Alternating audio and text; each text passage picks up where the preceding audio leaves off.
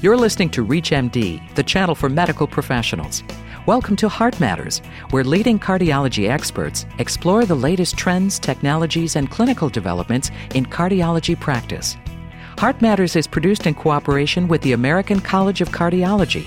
Your host is Dr. Janet Wright, Senior Vice President for Science and Quality for the American College of Cardiology. Door to balloon time for a patient with ST segment elevation myocardial infarction, or STEMI, should be less than 90 minutes, as short as possible, in order to save muscle. Wireless electrocardiography, or EKG, programs across the country are helping to reduce door to balloon time by transmitting those data to hospitals via broadband internet. What are some of the challenges and advantages of such programs? Our guests today are Mr. Jim Schulen, Chief Administrative Officer for the Johns Hopkins Department of Emergency Medicine and President of Johns Hopkins Emergency Medical Services, and Dr. Jeffrey Trost, Assistant Professor in Cardiology, Director of the Cardiac Cath Lab, and Director of the Interventional Cardiology Program at Johns Hopkins Bayview Medical Center. Welcome to you both. Thanks for having us. Thank you. I'll start with you, and I'll use first names, Jeff. So, clinical and research experience have shown us that the faster the STEMI patients get appropriate treatment, the shorter that door to balloon or door to intervention time, the more likely they are to save heart muscle. Can you set the scene for us and sort of break into pieces how you approach shortening up that door to balloon time? Sure, Janet, thank you for having me. As you know, basically, patients who have chest pain and who ultimately are diagnosed with a heart attack, there are a lot of steps involved to make the diagnosis and to deliver timely treatment. Uh, it starts obviously with the patient being able to recognize that they're having symptoms that are concerning, and then basically activating EMS, or uh, in about 40 to 50 percent of patients, driving themselves or having someone drive them to the nearest hospital for evaluation. From that point on, there are other steps, which include obviously the patient being recognized as having symptoms of MI at the medical center, having the EKG done, having it read by a physician, having the physician recognize that this is a heart attack, and then basically figuring out some way to deliver treatment, whether it be giving a thrombolytic therapy or if the hospital is capable of performing primary angioplasty, activating the cardiac catheterization lab and, and delivering the patient to the cath lab for treatment. And so if you break down all the number of steps that it takes from the time the patient actually is recognizing that they're having symptoms of a heart attack to the time that basically they have their artery opened via either thrombolytic or angioplasty therapy, you can break things down into various elements. What we at Hopkins decided to do was to obviously we couldn't control the time at which it takes from the patient recognizing their symptoms to calling EMS. We could control were the various time points when the patient basically arrived at our door to the time that they received reperfusion therapy. So we broke down those times into basically the patient arrival to the time the patient received an EKG, the time from the EKG being read and the cath lab being activated, the time at which basically the patient got transferred to the cath lab, and the time at which the patient's primary angioplasty procedure begun to the balloon time. And all those things, in summary, are the various components that comprise the door to balloon time that you mentioned at the beginning of your show. What we came to appreciate was that time period before the patient hits the door is just as important and just as critical to be shortened and to allow the team that's taking care of that patient to get on the road as quickly as possible. And therefore, that's how basically the initiative to have a partnership with the EMS folks in Baltimore City and Baltimore County began, because those are the first responders and can give us first heads up that we need to be able to treat those patients uh, efficiently. So, Jeff, I love the way you said heads up because what you're really doing is driving much further upstream the opportunity to diagnose a myocardial infarction and activate the relevant team members. Exactly. So, I wonder if you'd spend a moment talking to me about that team, all from the 911 call to, let's say, arrival at the door of the hospital. Sure. So remember that a lot of things are set in motion once basically a patient is recognized to have a heart attack, whether it be in the field or in the ED. The first is obviously a phone call from either the EMS folks or the ED, the person who recognizes that the EKG is abnormal. There's a central phone call to what, what's called the Hopkins Access Line, a central operator that is uh, standing by 24 hours, 7 days a week, 365 days a year, to be able to then send out a what we call a blast or batch page to all members of the heart attack team, as we've named it here at Hopkins. That heart attack team consists of obviously an interventional cardiology physician. We also have house staff training programs, so that page goes to a interventional cardiology fellow, someone training to be an interventional cardiologist, a cath lab nurse, a cath lab radiology technician, the person who essentially drives the radiology machine in the cath lab. And then finally, we have a cardiovascular technologist who helps monitor the patient. In addition to that, we also have essentially a secondary team, if you will, and I may hesitate to use the word secondary because they're just as important as the primary team who's taking care of folks in the cath lab. But we also have a transition team that we've named the Bridge Team that occurs in various aspects of the Hopkins system. Remember that we have three different hospitals in the Hopkins umbrella, actually now four, that uh, all have a similar system in place to get the patient from the emergency room to the cath lab while that primary team that I just mentioned is en route. So I'm basically making the assumption that the primary team is being called from somewhere after hours from home or obviously if it's during regular cath lab hours in the hospital. There are a lot of elements at play, a lot of people who are called when a heart attack is recognized, again, either in the field or in the emergency room. And those are just some of the folks that, that are involved in the process. If you're just joining us, you're listening to Heart Matters on ReachMD, the channel for medical professionals. I'm your host, Dr. Janet Wright, and our guests today are Mr. Jim Schulen. He's Chief Administrative Officer for Johns Hopkins Department of Emergency Medicine and President of Johns Hopkins Emergency Medical Services. Also, Dr. Jeffrey Trost, Assistant Professor in Cardiology. He's Director of the Cardiac Cath Lab and Director of the Interventional Cardiology Program at Johns Hopkins Bayview Medical Center. We're talking about wireless EKG programs reducing the door to balloon time for patients in the midst of a heart attack. Mr. Schulen, Jim, I want to turn to you. In your role as president of the Hopkins Emergency Medical Services, how did you get interested in wireless EKG technology? What's it going to do for patients? Well, you know, uh, Janet, as Jeff said earlier, the issue of time to treatment for patients having uh, myocardial infarction is one of the few things in medicine these days that it seems like everybody agrees on.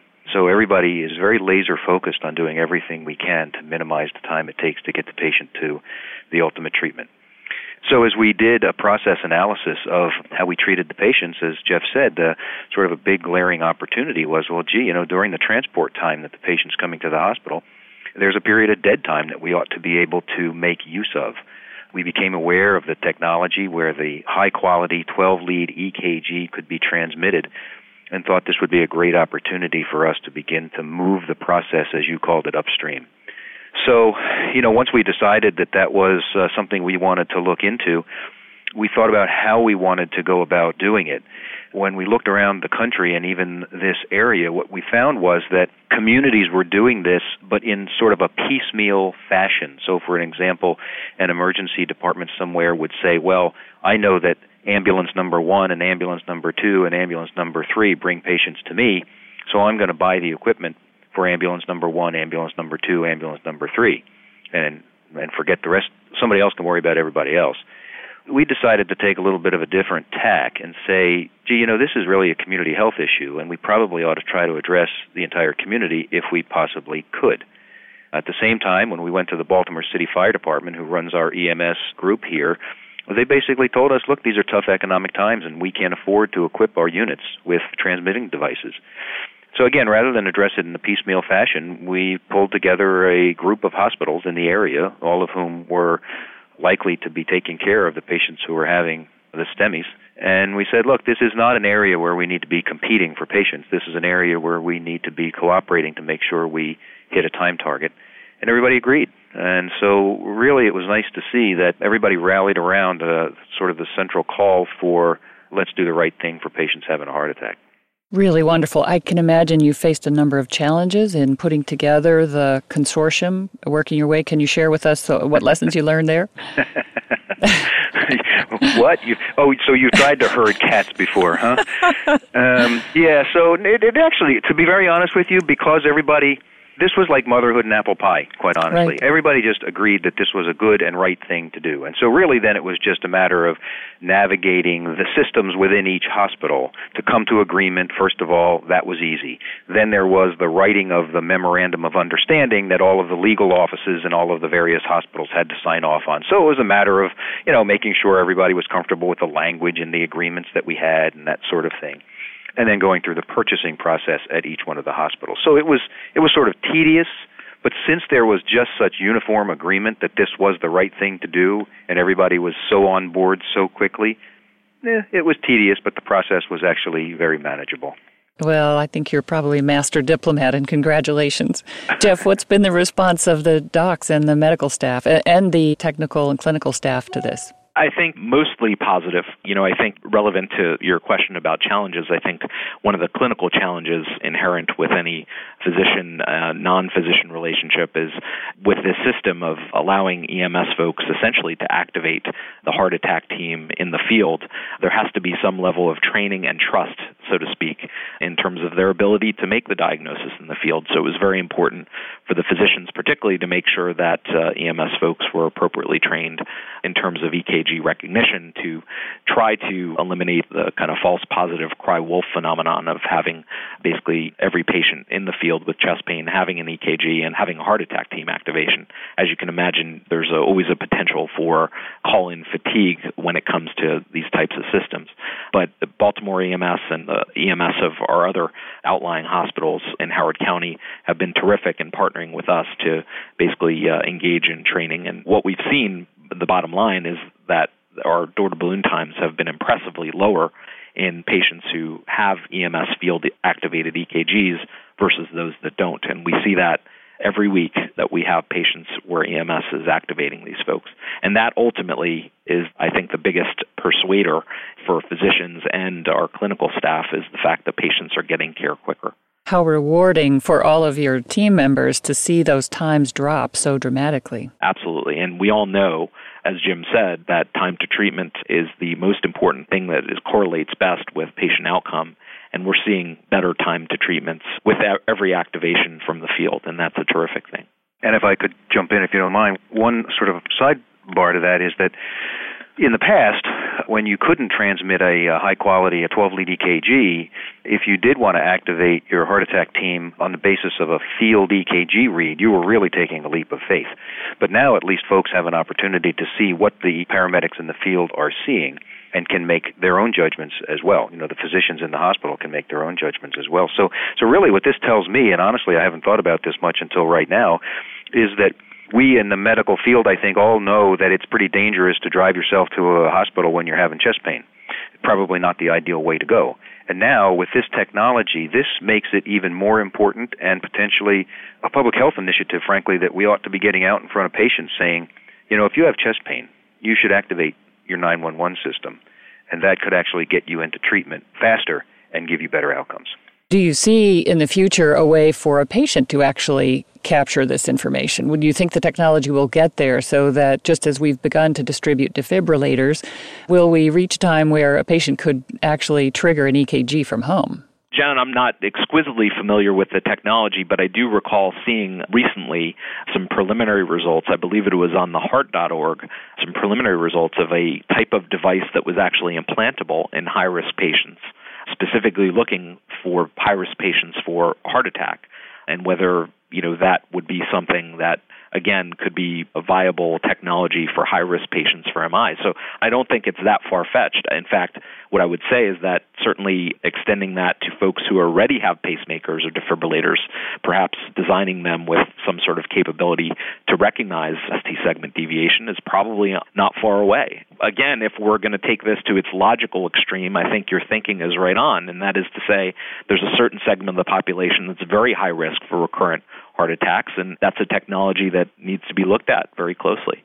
Well, congratulations on your great work. We've been talking with Dr. Jeffrey Trost and Mr. Jim Schulen about wireless EKG programs that are reducing door to balloon time for STEMI patients.